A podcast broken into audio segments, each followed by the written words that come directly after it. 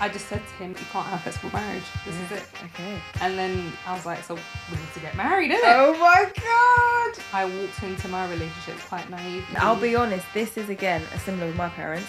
It's a difference in culture. And I said this to my mum at the time I wasn't born, so I couldn't say it then.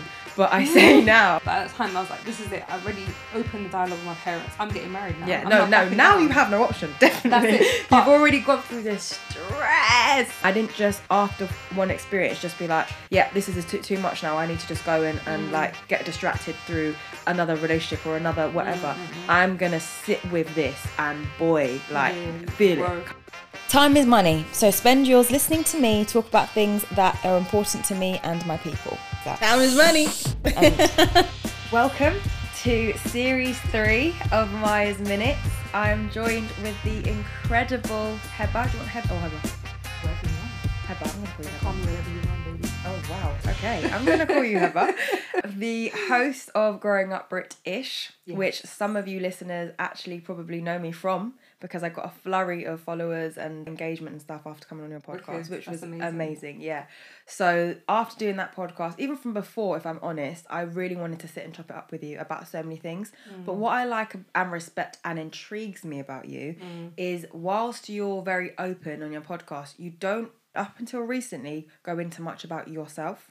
Mm. And I know obviously that's your way of guarding and keeping your private life private, which I completely respect. Mm. But I always look at women as in a way of for you to be doing what you're doing or speaking how you're speaking, you've gone through some things. Yeah, You know them you, ones? you done been gone through something. exactly. Yeah, so yeah. I've always wanted to know what has happened to make you have the perspectives you have, which I Mm. really resonate with and I really appreciate. And I wanted to find out a bit. So when we were talking about doing this series, originally I was coming from an angle of, you know, the fact that your son is from a dual background of yours and your previous partners. Mm-hmm. But then you were actually like, mm, actually, I think it might be more interesting or more relevant to speak about my journey through motherhood, my first marriage, my divorce, my second marriage, the fact that I've, I'm in a blended family now. And I was just like, I didn't go there because I don't think you'd want to go to that depth because, like I say, you keep your private life private. But when you started saying that, I was like, yes, let's go. Yeah, yeah, yeah. So, yeah, I'm so excited for you to be here and I'm really, Thank really you. grateful. I'm and honoured to be here. Your Aw, third season yeah, series. Yeah, Sorry. literally, I know. Do you know what's interesting? Like you said, that I'm quite private. I like to be more delicate of how I approach things, but mm. because it's not my time to shine, yeah, I feel like if I start, I already have opinions, right? And to have an opinion all the time on my podcast or to unpack on my podcast alone, Yeah, then it's like I'm not allowing the guests to speak. exactly. So sometimes I have to sort of allow them to and then sort of hold back what I want to say yeah. Because it's not my time. That really comes through your guests on your podcast. And obviously, if anyone's not checked their podcast out yet, you should. Growing Up British, available everywhere you listen to podcasts, I believe. Literally. Yeah. And on YouTube as well. Subscribe. I totally noticed that. And that's what, what stood out to me because when a guest on your podcast is speaking, you're very much coming back with life experience gems. And I mm. was just always like, how does she know that? Like, she must have, do you know what I mean? so, yeah, we're about to find out. So, can you tell me a little bit about your journey from when you were younger into like your first relationship, which I'm assuming was like the father of your child? I mean, or not? Okay, my bad. so I grew up growing up in a Muslim household. Um, my parents were first generation here. How old were they when they came? Or were you were you born here? I was or- born here. Okay. We were all born here, bar my brother. Okay. So they came in late seventies, Oh, early wow, eighties. Okay. Quite recent, really. Yeah, yeah, yeah. So Mm. so by by default, they were kind of afraid of like mixing and integrating, and Mm-hmm. they found the community naturally. So they met. Like my mum's from Sudan, my dad's from Egypt. Was there a Sudanese and Egyptian community in London at the time? I think there were. There was definitely, but then other North Africans found each other, and it Mm. just became like a you speak Arabic, you speak Arabic. Oh my god, mashallah. Family, yeah. That's it. Mm. That's it. Like we connect, we vibe. So I grew up in a household where like there was a constant conflict between trying to find a balance between culture, faith, Mm. and trying not to let Western values take Corrupt. over me Yeah. or take over us. So there's a lot of like, no, you can't do this, no, you Mm. can't do that. No, it's like very scared no's. Like upon reflection, my parents were very afraid for us to lose our way because they've Mm-hmm. seen like horror stories. It's like, you know, she's come from Egypt and got pregnant at the age of 16 by some so and so, and now. Lives in some Who she met you at school, and yeah, whatever, like like nonsense. So it's like to them they had all these horror stories and they're like, not my child, but they didn't know how to communicate it really well. yeah. I mean, that's not uncommon, is it? Let's be honest. No. That's, that's literally every single immigrant story. Yeah, yeah, you say how your mum case. fear mongered, yeah, Yeah. definitely. And it's funny actually because after she listened to our podcast, she was in Thailand at the time, so I was like, "Come on, you?" And time difference up, and that, literally. and she was just like, "Yeah, I've listened, but I think we need to have a conversation." And I was like, "What?" Oh, girl. I know. And she's like, "Cause I didn't say that you shouldn't have sex ever. I didn't. I didn't mean it to come." On. I was like, "Yeah, but maybe you should think back to what you said because the that's thing definitely what you said." the very interesting thing about parenting is we don't know what to say and do, and I think it takes a lot of trial and error. Mm. A And sometimes our parents don't even recognize they said certain things or behaved in a certain manner, and it's because in their heads they're just like the reality is we're freestyling. This is it, and also Yeah. we're const- it, I think that the mark of a very good parent is someone who's constantly evolving. Yeah. And my mum, for example, is I can see you're obviously in that same category. And the reason she's like I didn't say that is because who she is now would never say something like that. Do you know what I mean? She would never just be that dismissive and like this is what you do, do as I say, not all of that. So that's why it's so hard for her to reconcile how she was then and, and how she is now. Yeah, yeah, yeah. I can I can recognize that within my my dad. My dad used to be quite angry, and then with time he became this gentleman. Mm. And we tell him what he used to do, like no, no, no, no, no, and I'm like, okay, denial. And you even say it like all the time about how he was with your son and how different. Uh, completely to- different, Yeah. completely different. But yeah, so basically, I grew up in that kind of household. So you just learn to live a double life. So as a person who's born and raised here, mixed or other cultures. So the Mm. minute you go to school, Mm-hmm. you're exposed. Anywhere you go, you're exposed. What area were you in? Shepherd's Bush, Okay. Fulham, Hammersmith side. Okay, so quite diverse. Quite very diverse. Okay, fine. Yeah, yeah, yeah. I think that's always a big help as well. Um, Basaya on my previous podcast said this. In Britain, there's the fact that we're all different races, Mm. but then there's a united thing that we're all immigrants, Correct. and that goes above color. Do you know what but I mean? But that's what we felt. Whereas our parents, oh no, yeah, definitely. they didn't see that. They just said it. They saw it as okay, they're minorities, but they're different than us. Yeah, yeah, yeah. But it's not because they've got to know them and found out. It's everyone, all those, all that generation, whether you were black, Asian, or Arab, Mm. you didn't necessarily mix with each other, especially as that first generation. Yeah. Second, third, fourth, different. yeah, But so unfortunately, they didn't know anything about each other, but they had their own stereotypes of each other, and this sort of like hi and bye, and that's it. Mm-hmm. Yeah. So yeah, so we end up having to have a double life. So we were mixing with different cultures. We saw the beauty of the fact that oh my god, we're all, Mm-hmm. we're minorities. Yeah, like and then I had like a token white friend growing up. Like it wasn't like a case where it was the other way around. Yeah. We were just normal and mixed. So for me, like I'll tell my parents, yeah, I'm going to so and so's house to work. But I'd be like going to the cinema or going somewhere like my parents were so strict. Really? Like I wasn't allowed to sleep over at anyone's house. Oh wasn't allowed yeah, to do any that's of those things. standard. Sleepovers are mad thing though. Let's be honest. But Now as an adult, Yeah. I'm like hell no. but as a child, you're like, but why can't I go? I know. The fun has to stop. Literally. But um, yes, it was interesting. I lived a double life, but I didn't go crazy with it. Did you have you're the third in your fa- in terms of your brothers and sisters? So were your elder two leading you and keeping you a bit?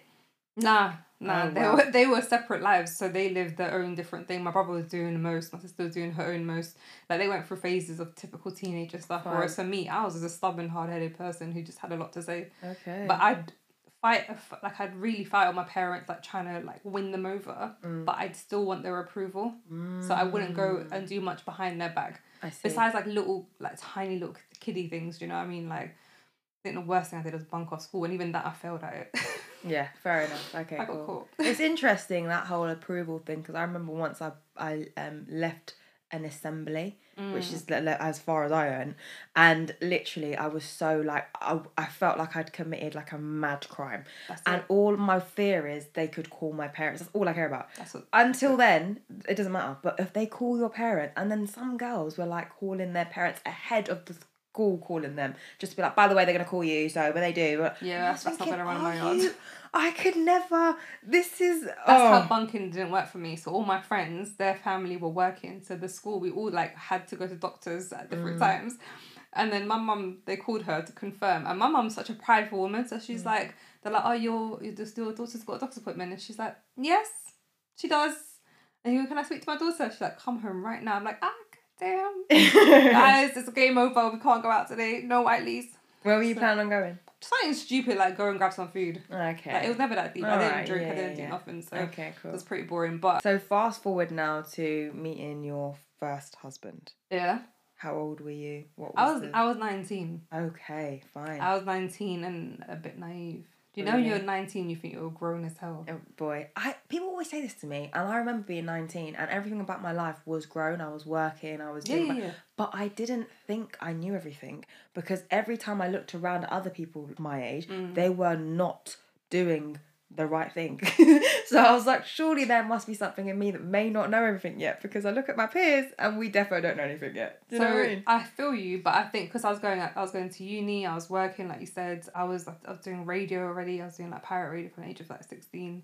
So to me, I'm like, I'm a grown girl. Like I'm Mm. Good. Yeah. I met him. He moved to me in Sainsbury's, Oh wow. and like I was going, oh, he's fine. Um, this is where to stop. yeah, that's it. That's it. And I'm just like, okay. So I remember he's like talking to me. I'm like, oh my god, why my hands are sweating. And then it's like, okay, I really like this guy. But then I realized, like, He's black. I mean, I did realize that immediately. But, no, no, no. But then I realized, like, now as an adult, was I really in love with someone or was I in lust with someone? I was just about to say that. Yeah. Okay. and I think very much so, very quickly, I've I was in heavy lust of this guy, Mm. and he kind of said all the right things. He was more into me than I was into him. Mhm. And I was just, I remember my mum saying to me, the person that you should marry is the person who loves you more than you love him because a man's love fluctuates compared to a woman. Oh my god. Not realizing that he's spitting bars. But yeah, so for me, one of the things that I guess was a red flag that I ignored as women, we turn everything into amber and green. Let's fine, we can change him. Is that he never had a relationship before me. How old was he?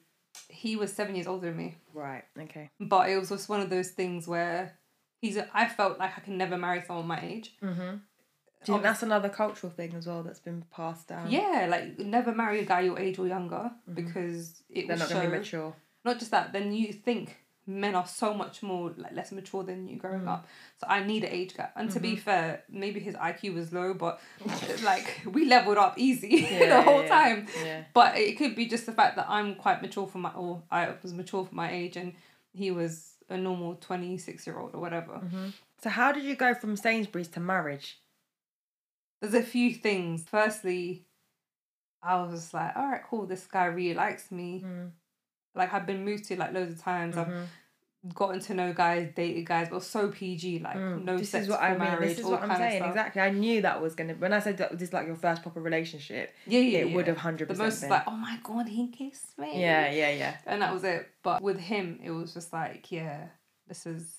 I don't know why, but I just felt like he was the one. Wow. And then I just said to him, "We can't have sex for marriage. This is it." Okay. And then I was like, "So we need to get married, innit?" Oh my god. And I remember me, I'm the type of girl that we say it with chest. I'm like, listen, just to let you know, if he kissed me, we're going out. Mm. I don't just kiss any guy. Like Yeah. I came with that that energy. Yeah. Whereas nowadays, if you do that, they're like, "Go relax. I don't kiss ten girls before you. Yeah, like it's not that literally. deep." Can I just ask? Sorry to interject. No, so fine. that perspective, obviously, I know 100% religious, the whole Yeah, yeah, yeah. virginity, not before marriage, that kind of stuff.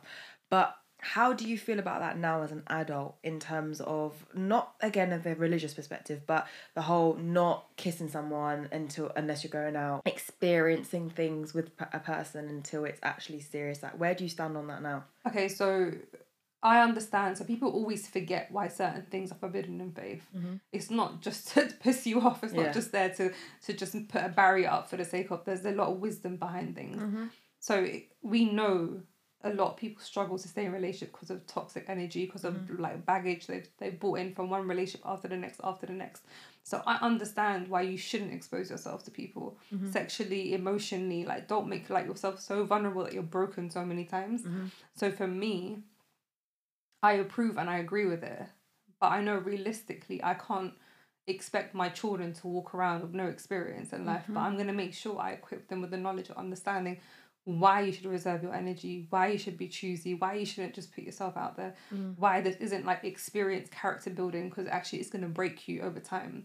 Because I've seen it. There's so many people struggling to stay in relationships, and it's because they were active from a young age or you know they've been cheated on because you weren't really in real relationships This is it. I So- 100% agree. so i you. understand why it's forbidden is because when it comes to finally finding that person, we can't be vulnerable. We Mm. can't be nice to each other. We can't just trust.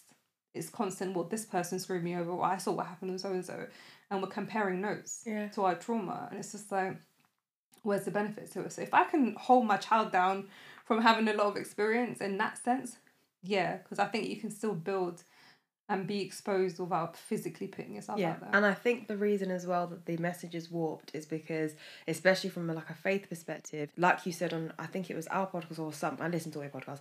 Um, that in Islam, it's supposed to be men and women 100%. who refrain until marriage, Mm-hmm. but unfortunately, we see it happening more with women. So it seems like women are oppressed and they have to hold it down and not do this and not experience whatever, whilst men can be out living their best life. or they have to live a double life and act like they're virgins. Exactly. And it's because a man can like boast about it amongst the boys and they'll be like, yeah, check you out and spud you. Mm. Obviously, there are men who hold each other accountable and all that stuff, but the reality is when you're 16, 17, 18, up to the age of 20 something, you're living your best life. That's it, and that's Um, another aspect as why women. Because I remember for me as a as a younger woman, that was exactly something for me where I was like, oh, I haven't had much experience, and I don't want to be with someone who's had loads because now I've he's Mm. got like more power than me or superior in a certain way like that. And again, it's hard because then you're entering in from a completely different perspective, maybe with less of that emotional Mm. or energy exchange trauma or whatever you, however you see it, and he isn't, or vice versa, and it's Yeah. it's hard. It's Yeah, it's hard to navigate. Yeah. And I feel like I walked into my relationship quite naively Mm-hmm. because I was just like, oh my god, he's the one. He's like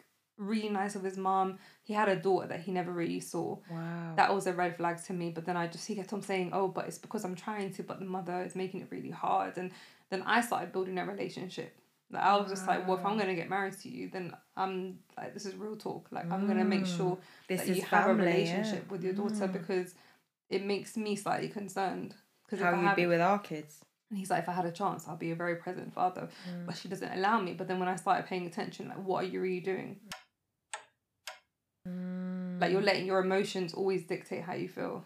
But again, I'm like, but once you get married, everything's gonna change, and you're gonna mm. see what love looks like, and you know what a male role model looks like because So- you had no father. so- Okay, I'm so happy you brought up marriage because I wanted to speak about what your perception of marriage was growing up and how it might be different now and share mine. To me, the way I saw it is, marriage for me was a freedom pass.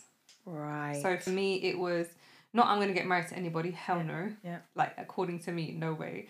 But I can't travel without getting married. Like, well, mm-hmm. oh, when you get married, you can do that. Or when you mm. do, there's a lot of things I couldn't do. I couldn't have sex. Couldn't go out late at night. Live outside your parents' house.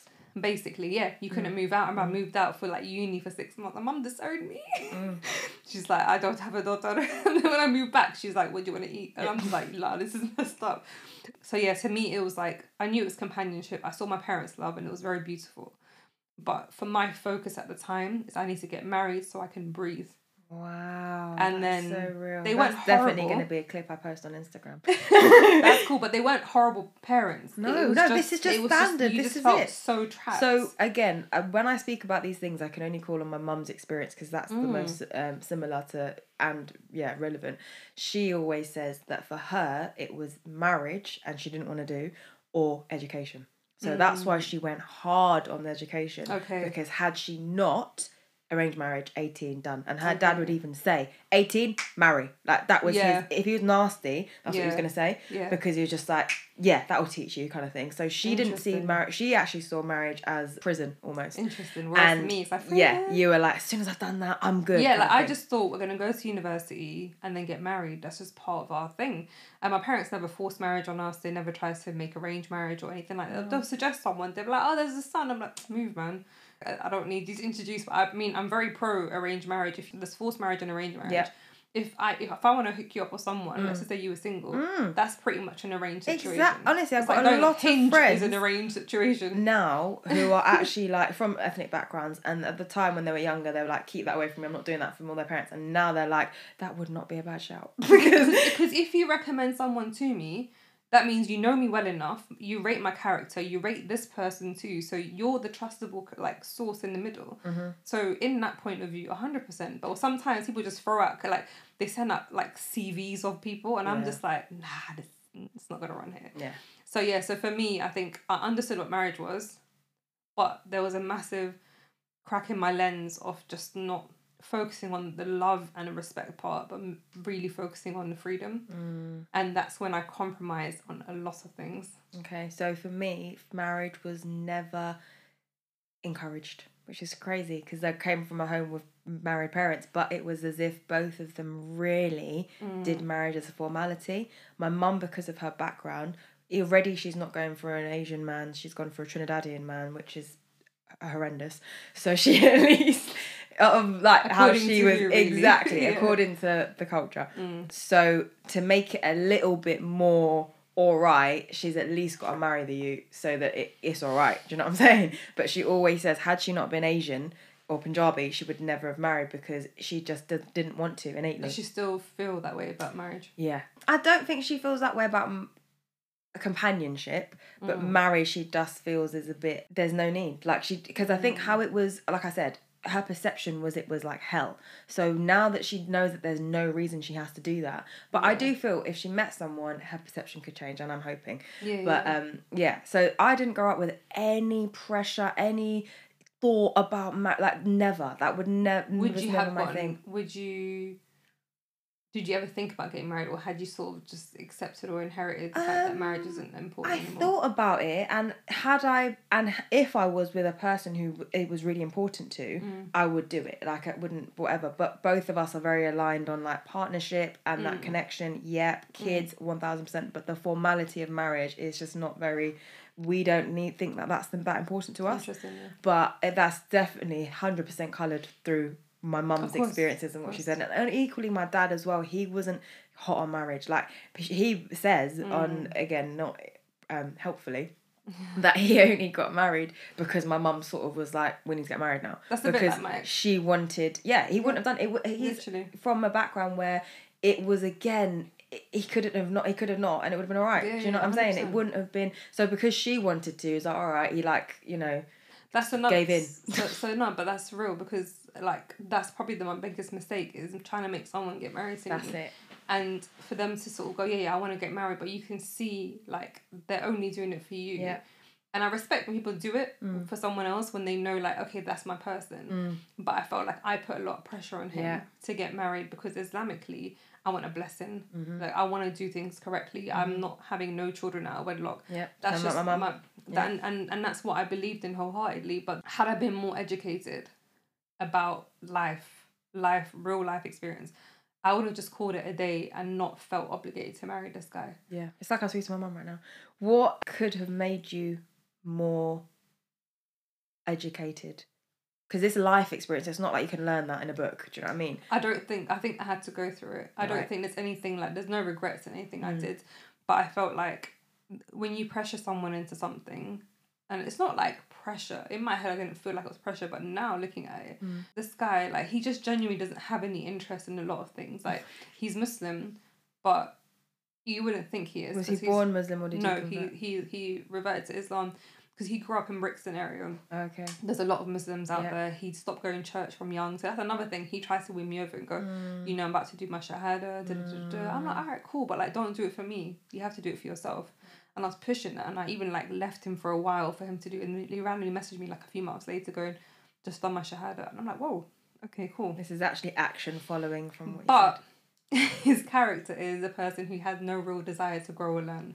That's yeah. So then you're you're Muslim. Like a lot of people who are any like any religion title, sometimes they just have a title, but they don't have the real desire to Yeah. grow. Yeah, yeah, yeah. It's So- that comes from like a an interest in faith and spirituality and connection and all that kind of stuff. But I just don't think he has much interest in general things, and it's not No. just it's not to disrespect him at all. Mm. But he had no real desire to push himself career wise. He had no desire. He's a very complacent human being. Wow. So for me, so I tried to elevate him career wise, everything, and I just felt like he's resisting all the time. Mm. So then I realized, oh, what am I doing here? like that's one of the things of how we serving each other. Okay, so we've spoken a bit about how it started. Now I'm very intrigued as to how it went down with the family because, as I said, you're I would say uh, would you say North African Arabic? North African. Yeah. And I'm assuming that your family do they identify as black uh, when they No. came here? No. No. Fine. So he's obviously openly black. You can't really hide it. Do you know what's so interesting? Sorry. Yeah. they were like when they met him, they're like, no, like he's brown. Like they take literally yeah. stuff. yeah. Yeah. Yeah. And the colorism, like my mom's from Sudan, so mm-hmm. her dad was the same color as my ex husband. So mm. it's not as if like This is alien to no, Yeah. but it's just like they. It was interesting. Like to them, it was just he was just a foreign person to them. yeah. Yeah. Yeah. Yeah. Okay, so they were anti any other race besides pretty much Egyptian, maybe Sudanese. Fine. If he was Asian, it would have been an issue. It would have Mm. been, and it's not because they don't like any cultures. It's because they don't know it, Yeah. Definitely. and that's all it is. And I had to just really work on them. But there was a lot of like, you know, I was in Egypt, and which I haven't even told anyone before. Oh, wow. And, this is um, the podcast for it. and my mum and my auntie like literally cornered me and said like you're not gonna get married to this guy. And mum's like, well you're not gonna come back to London. And I'm like, ah. I'm like, what kind of Bollywood movie is this? like, and I remember like her just her mum was just I think it was like her final straw Mm. of what can she do. Bear in mind she hadn't met him. This is just the the idea that's scaring them. Like their daughters now like they went through the whole ten chapters of my life Mm. of like assumptions and negative assumptions. And they just built up this this level of like fear. Mm-hmm. And then I was just like, i'm how am I in Egypt crying like in a corner of the room, just going like, my parents are really doing this to me. But it was just my mum thinking I need to save my daughter Yeah. Mm. from doing something. But they would never let me. they'll never force me to marry anyone. They never forced me to stay in Egypt. But they were just like, what can I say to talk her out of this? Mm. Can But- I ask though? You said your dad is Egyptian and your mum's Sudanese. That's Yeah. a mix. It's different. Okay.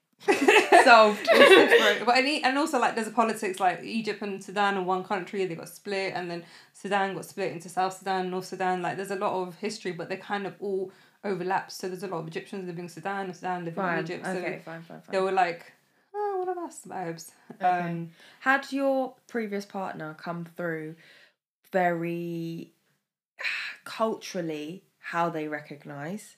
Maybe I don't want to say he spoke a language that was similar to theirs or their language, but you know, in just his whole mannerisms and behavior, had he come across like that, do you think that would have made a big difference? just by him being Egyptian, Mm. whether his manners is a certain Right, way, whether yeah. he prays, whether he does.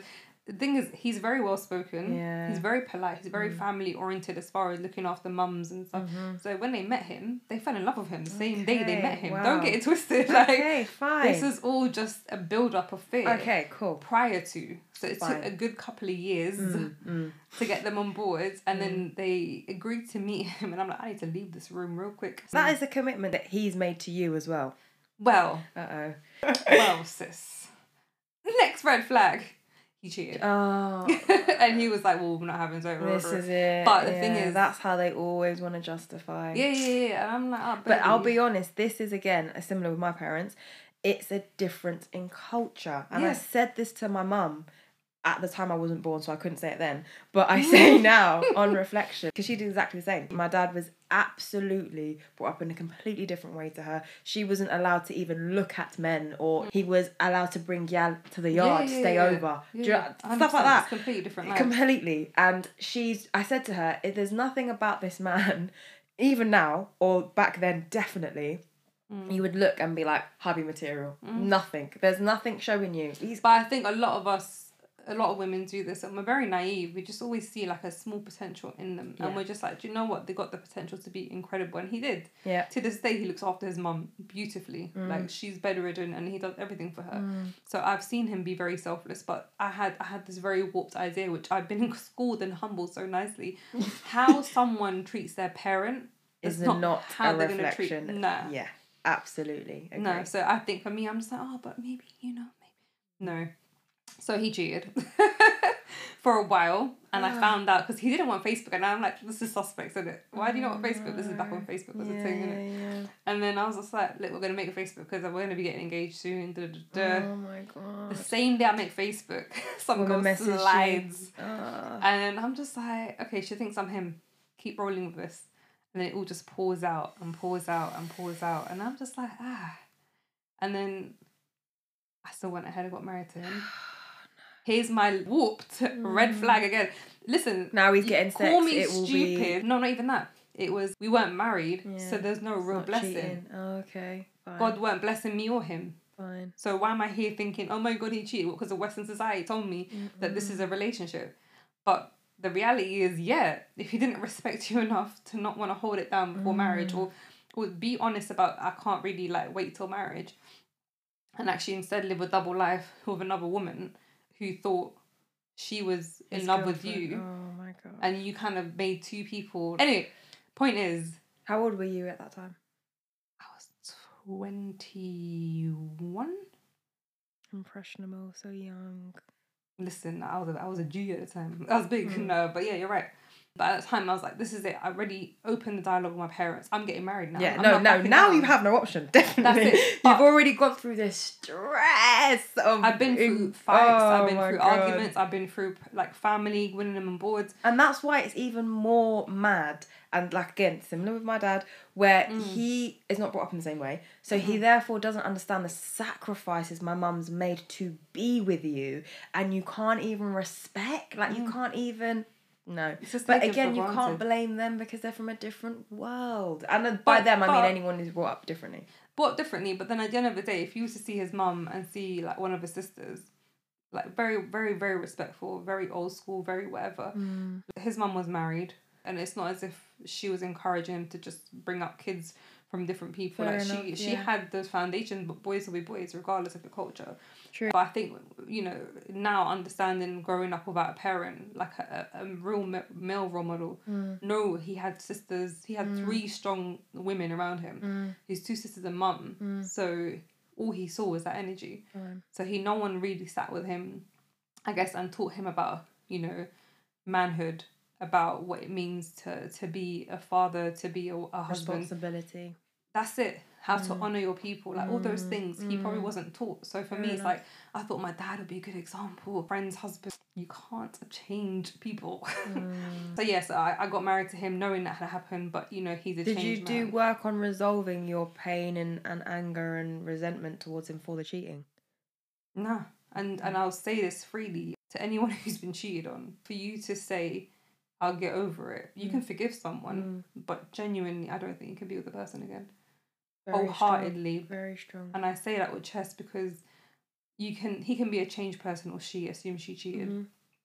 And no matter how much they're changed, it takes one little moment of insecurity Mm-hmm. for that, that situation to pour out. Mm-hmm. And the minute that takes over, your relationship's taken 10 steps back. Mm-hmm. The person's a changed person, they've proven themselves, but you're still insecure. Mm.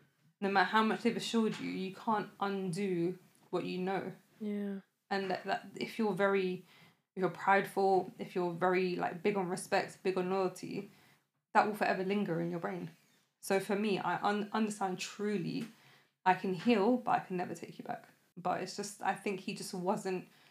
I don't think he'll ever be ready for like taking any step or responsibility and growth. Like to this day, he'll just be like anything that he does wrong. He's like, but why did I do it? Rather than accountability. Do you think marriage is the is the right step for everybody? I think it's a healthy set for everybody, but they gotta be ready for it. Yeah, and don't you think that sometimes some people would just never be ready? Yeah, then don't put someone through. Agree. That's I definitely agree. But there's a lot of people who they want this person who's not ready, Mm. And they can't not get married, Mhm. i.e. me. Mm-hmm. So we're gonna get married, Yeah. whether you Despite like it or you not. not being ready. or, exactly. or saying you're ready, but I can see you're not. Okay. But I'm just ignoring all the red flags. So what do you say to women in that situation, of which there are millions? Let's not pretend. Just don't do it. Just like literally don't do it. Like I genuinely was reading a meme that I posted a few years ago. It came up in my history, and it says, like my last relationship taught me that I should never have to beg for someone's love and respect. Mm-hmm. And as women, a lot of women were constantly trying to teach our men how to love us Mm-hmm. and respect us and how to treat us and how to just talk to us. Mm-hmm. And I'm talking about that traditional old school women who actually understand what love is, not women who are fixated on what do you bring to the table kind of energy. Like I'm talking about sincere reciprocate energy. Mm. And it's like half of the time it's not reciprocate, but we're trying to still teach people who don't want to be taught. No. and they're not going to learn from you because you're the last person as as naturally as men like their defense mechanism if you try and tell them about themselves or teach them you're trying to change them that's how they see it so they'll resist and they'll fight that change and i'm just like well you're only preventing your own growth but cool do what you want to do i just think it's way too much heartache to go for it I totally agree. And I have had many friends who I've unfortunately gone down the road of pushing and enforcing certain things on a person who clearly isn't interested. But then I'm always conscious of speaking from the position I'm in, similar to what I said on your episode, on your podcast, where I know I'm okay to say this because I'm secure in my relationship and I know I wouldn't take that, I wouldn't this, I wouldn't that, but I have that relationship to to come back to. But can i say you're in a very privileged position to This be is in what I mean, like exactly. extremely privileged for you to have found your partner how old were you when you met 21.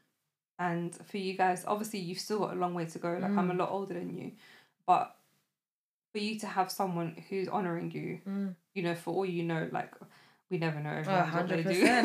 but I, we will give him the benefit of the doubt Yeah. um, I see you. um but like for you to have someone who's been raised in a certain manner or has chosen to shape themselves in a certain manner Mm-hmm. despite what society's taught told them to be and think and you know breathe i think that's that's a very special place to be in to meet someone who's remotely on your level who understands and values and respects you and you uh, can also be vulnerable and respect them Mm. sadly it's extremely hard to find like now where i'm at in love and i don't want to obviously fast forward when i look back at my younger self and i'm like you were deprived Mm, of everything like you were suffering but you just were like holding on to the concept Mhm. for what Yeah. like it served me absolutely nothing the only reason i don't regret it is I got, i've got a beautiful son Yeah. like an incredible son Yeah, and that is what we're coming on to next. This you're making my job so easy. You're I really making my job so easy. So you. okay, we've got the background. We know obviously how it started. I think so many women will relate exactly to what you're saying because that's the bit that people don't understand. Like my partner, for example, he's not brought up in a culture like ours, Mm-hmm. and he wouldn't have a. He's definitely what you said. If he's chosen to be this way, and he he knows what he wants, and he knows that this is the kind of life he wants, and blah blah blah. So for him, in a way, I feel like that makes it almost easier because he he doesn't he can't turn to anyone and say or blame anyone for how he thinks about certain things because it's been 100% his choice he's not been pushed in that direction whatsoever so i think it's hard because he wouldn't understand and struggles to understand when i have friends for example who are still completely beholden to their cultural expectations of them like my best friend and she will not be able to move out until she's at least engaged mm. and she's my age and for me, I feel like if she was to start a relationship with someone, a massive part of being able to know if you can go to marriage, because again, that's unquestionable. She has to get married as well. Like, she's mm. not just going to be able to just be with this person. How are you going to know if you can be married unless you can live with them? And then how do you get to that point? And and if he's not ready to to marry you like a year in, which is what she would expect really, mm. where do we do you know what I'm saying? So it's like I don't know what the solution here is for so you say so basically you feel like they should live together before they get married not just that, loads of things. There should definitely be more, I think, freedom around being able to be. It's hard because you're caught. Like, you're very, in a way, dependent on your family and your culture because that's all you've ever known. Mm. And that's what exactly what you have in your head. But at the same time, we're going into a world which is very different that you need to be able to Mm. navigate and able to move. So, how do you do that without making, you know, pushing on a marriage or enforcing something Mm. that you don't want? And you know you're under time pressure. Do you know what I mean? So I personally feel I understand it. Like I don't reject like my my parents trying to do what they asked me to do. Their restrictions they've given me, I understand it all. As a kid, when you don't get when you're not given much explanation, you're you don't like what your your situation you're in, right? Mm. So then you want to get married for the sake of whatever. But for me, I understood the values of marriage because I saw my parents. I understood why I shouldn't live with someone. I understood that no matter how much, like even when you get married, living with someone then getting married also sometimes changes the dynamics Yeah, anyway. yeah. It's different pressures. But for me, it's like hanging out with the person, being in their family environment, being in my family environment allows me to see who this person is. And yeah, you're right. Until I share a bed with this person and where there's so many different circumstances and life experiences for you to experience in order to see whether you're really compatible with that person. But you can't wait for all these things to happen. So I think the most you can do, if you're both godly, like same faith and you know this is important because marriage to me isn't a cultural thing it's a faith thing Mm. so for me i understand the beauty of marriage from a from a faith value Mm-hmm. perception so for me with my husband number two i didn't have any desire to want to live with him beforehand i had no desire to do anything before i met before we got married and it's because i understand and you know we're both at a point of wisdom where it's like we're praying on it Mm. and if we continue to pray on it and everything's slotting into place, the family are meeting, the children are loving each other, why am I facing or why am I putting society or allowing society to dictate the narrative for me? Why must I be engaged first? Why must I have lived with him, travelled with him, done this with him in order for me to know if I'm compatible? Sometimes we just have to literally leave it in, in God's hand, not in a naive way, but in a we've done spoken about this. I understand your values, you understand my values, you understand how I work vice versa, and we want to honor each other, Mm-hmm. we've got to take a risk. Because I'd rather be married to you, I'd rather be divorced five times, not that I intend to get divorced ever again, than to be in a relationship and had my heart broken five times to people Mm. who never really valued me. Okay, I think that is very clear to make the distinction on leaving it in God's hands because the first time you left it in God's hands, but you didn't have the knowledge, context, and everything you had now. This time you left it in God's hands, but with all of that like information. 100%. So there's levels to leaving it in God's hands. I Yeah, guess. yeah, yeah, but then also there's a 21 year old girl who is more connected to faith and the old culture and they're not feeling the pressure of culture but actually understanding the faith and they can they can allow that to dictate. I think what dictated for me was the pressing need to get married without the wisdom and understanding of everything else. I just knew my parents had a successful marriage and it looks beautiful and I would like something like that. Mm. But it just never was reciprocated with this man. Mm. But yeah, I just feel like if you go in with the best of intentions, it's better than just moving. When people say, "Oh yeah, let's just see how things go," like I'll never date someone who just goes, "Hey, let's just see how things go." You're either intentional or you're not. I'm not saying I'm gonna marry you tomorrow. Yeah. He might not even be my husband. Mm. But if you come and say to me, Hebs, I'm I I'm in a position in life where I want to settle down. Mm. It doesn't mean me and you are gonna settle down. It just means we're gonna handle the situation correctly Yeah. and not just as a as an option. Yeah, I see that all the time now with my friends or people I know who are single and they are in this horrible, in my opinion, purgatory place where it's allowed now for men to not commit at all and they have to now act like that's okay for them. And I'm just like, okay, so is your boyfriend? No, no, no. We're just seeing each other, but blah, blah, blah. I was like, yeah, but would you still chat to someone else? Yeah, if I could. Da, da, da. So I don't understand then, because then you're going to come to me upset. This is literally what happened the other day. Mm. My friend came to me heartbroken over something that happened with her, the guy that she's, I don't know, seeing or whatever. But you have said from the get go that you're just seeing where it goes. We're lying to There's ourselves. too much vague you know, Do you know, like- restrictions here. What's going on? Have you seen? Been it's been a meme for years. Stop giving people husband and wife statuses and privileges when they're not even treating you as a girl or, or man. Mm. Like, why are we doing this? Why are we committing to people? Why are we giving energy to people, investing in people, going on holiday with people who aren't even taking you seriously or mm. even treating you as a number one? I think a lot of people, again, I think of my mum, for example, she said that she thought with my dad mm. that actually deep down, or when it when we got married or when whatever, because she'd only ever seen examples of men who culturally again there's this hmm. thing where okay you might be bad you might be this you might be that but when it comes to it i'm looking after my family i'm showing up every i'm providing i'm doing this and i'm doing that. So she just thought okay yeah he might be pissing about and he might not be this but when it comes to it he's going to show up for me. He's going to this he's going to that. So she, and you she fell into that concept of it. So she believed in that. Exactly. Mm. And I think I don't know how to say it in any other way, but you have to believe what a man is showing you. Oh yeah, yeah, yeah. If he's showing you absolutely no signs of settling down or being interested or, or treating you as you expect to be treated, that's where it's going. There's Yeah. there's there's no other way around that. And anything you do beyond that point is because of you in that moment. As in if you've men if you've managed to make him treat you a certain way, if you've managed to make him, you know, get a job or whatever it might be, that's because you've done that for him. So if you stop putting that 110 effort in, he's not going to carry that on on his own. One hundred percent.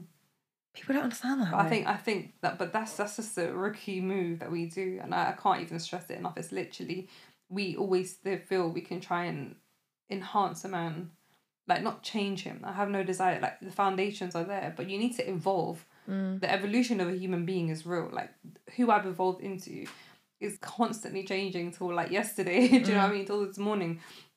But then some people don't want to change. They don't want to grow. But you're just going, well, maybe I can. Maybe I'll be the one. And that's what I felt like. Oh, well, I'm his first real girlfriend. You know, I'm gonna be the one. Yeah. Like, you know, I've man- I've managed to secure that. He's this hot guy that everyone wants. Literally. But my thought process is all warped, and there's loads of mm. women who are just like, yeah, I'm gonna make him stop doing this, and I'm gonna change his ways, and he's gonna do. And that's just like, nah, boo. If he wants to change, just allow him to change in his own time, and that's why anyone I meet. I'm so raw. When I became single, I was so raw and direct with my mm. requirements. Mm. And there's and if they go, well, I'm thinking about maybe stopping drinking. I'm like, peace. Yeah. I'm like, I'm not here to find out. I'm not going to press you to stop drinking. I'm not trying to say you're less of a person. But these are my criteria of I mm. non negotiables. Mm. And I'm not I'm not doing the potential. Mm. And I think a lot of women and men need with chess to stop compromising on their values because they're compromising on their worth and they're compromising on their spirit. And I just think it's it's just unfair for you. There's a a difference service. between compromising on values and compromising on expectations, I think. Mm-hmm. And I think that you having no room for what you don't want now is 1000% understandable. I would definitely. However, at the time where you haven't had experiences and you don't have any room, it's hard because if you you would probably say now, I don't know, I'm going to ask you, mm. if you were at the time at 19 and you were non-compromising and this guy wouldn't have made the cut if you're non-compromising, let's be honest, because you wouldn't have compromised on the fact that he's not moving how he should be moving, he's not getting things going, he's not committing to you 100%, the cheat like mate, there's loads of things you'd have been like bye, boy bye. 100%. 100%. But had you had you done that, you wouldn't know anything you know now. It's sad, yeah. It's sad So to know it's life. unfortunately, Life you have to. I think Experience. initially, yeah, it's so sad, and I think that's again a big blocker because a lot of women in these situations Mm. they are not because even now as well. There's the, there's the one side which is like the, there are a lot of I, in my opinion, lost. A, ge- whole generation of Mm. lost people who don't really know, you know. But then the other side are women who are hyper. I don't have to cope with this or accept this. I haven't had experience of a of a relationship, but Mm. all I've seen has been awful turmoil. Mm. So yeah, I'm not accepting this. I'm not accepting that. And I will say, like, do you not think that's a bit much? Like you're expecting him to X, Y, and Z, and you're this and you're that. So it's a fine line between values and. But I think I think it's it's it's about understanding what those expectations are. If it's oh I expect my husband to buy me like five thousand pounds worth of stuff every single month and da, da, da, da, like you don't really care about this guy's well being. You don't Yeah. care whether he can afford it or not. You don't care how it's gonna affect him if he's not able to provide that. You're not even thinking about his character, his ambitions, his values, his faith, his spirit, whatever it is. But for me, what I'll say is that I feel kind of honoured to to like to an extent is that I was married to him very young, not very young, but we were together for he was my, my main boyfriend Mm. and then husband. Mm. Then I was single for a while, but I was healing and just getting to know people. But I felt like I didn't put myself through so many different examples Mm-hmm. To then destroy this opportunity that I'm in mm-hmm. now. So mm-hmm. I feel like, yeah, you have to experience life, but it's how much experience are we putting ourselves, what are we exposing ourselves Yeah. to. So having one or two relationships that you're learning from, or even mm. experiences around you. Like my younger sister didn't go in, she wasn't, she didn't have boyfriends mm. but she's now married. Mm. But she saw how I, I had what I had. She saw what her friends went through. And she was just like, yeah, I kind of know what I don't want. But her values were and her expectation were very sensible. Mm-hmm. Do you know what I mean? She wasn't like very entitled. I think the issue is when we're very entitled, you really need to think about what you're bringing to the table as well. Totally agree. And I think that that's so, so true because even before your first relationship, you hadn't really clouded your brain with much other experience. Like you said, it was very PG, everything that happened. And that isn't just from a sexual perspective, but that's also from like an emotional, uh, raw perspective as Yeah, well. yeah. If you're not getting that close with a person, you're not going to be hurt by them. No. Simple as that. So I think that then, because I've, I'm very similar in that way where I have had all the experience I need. you know what I mean? Yeah. And when I met my current boyfriend, I was just like, I wasn't even ready. Not I wasn't ready for a relationship, but I wasn't thinking this is going to be whatever. Doesn't mean I'm going to change how I'm going to be. Obviously, it turned mm. out to be, you know, life partner. yeah, yeah, yeah. But at the same time, at the time, I wasn't thinking. And at that point, I'd had such raw experience, but in comparison to everyone I know, such little experience. Even though it was raw, it was, It was little raw enough for you. this is it. And the reason it was raw enough for me was because everything I truly went through. I didn't just after one experience just be like, yeah, this is too, too much now. I need to just go and, and like get distracted through another relationship or another whatever.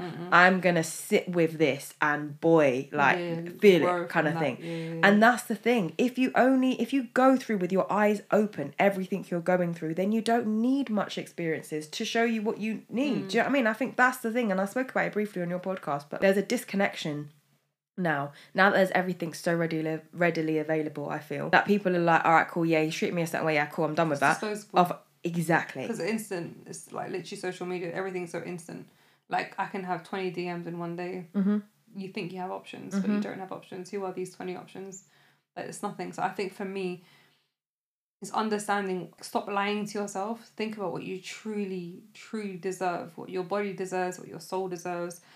What everything that your mind needs, your heart needs, and stop trying to put on a front and acting like you don't need this. and you need this instead. Because when you start fixating on things that will become irrelevant with time, so if you fixate on what social media is trying to tell you, their mm. values that they're pushing on you, mm-hmm. whether it's hyper romantic love, because romance, love is a fluctuating feeling. If you hold steady onto that feeling, you'll be crushed. If you think about finance, financially, he's got a wine and dine me for the rest of my life. If you give real expectations of, I need you to keep dating me for the rest of my life, then that's beautiful. I need like you know for us to have like Effort. that's it. Because the minute you, I've seen people get married for financial like benefits from a young age, and they're like their soul wasn't served, and as mm. they grew older, they were like, okay, my priorities have shifted. Mm. I actually need more than just money. I need mm-hmm. more than these bags. And they felt alone in a relationship. They felt disrespected. They felt manipulated. They felt like, okay, cool. So now that the mind doesn't serve me, and I have to look at this person and lay next to them.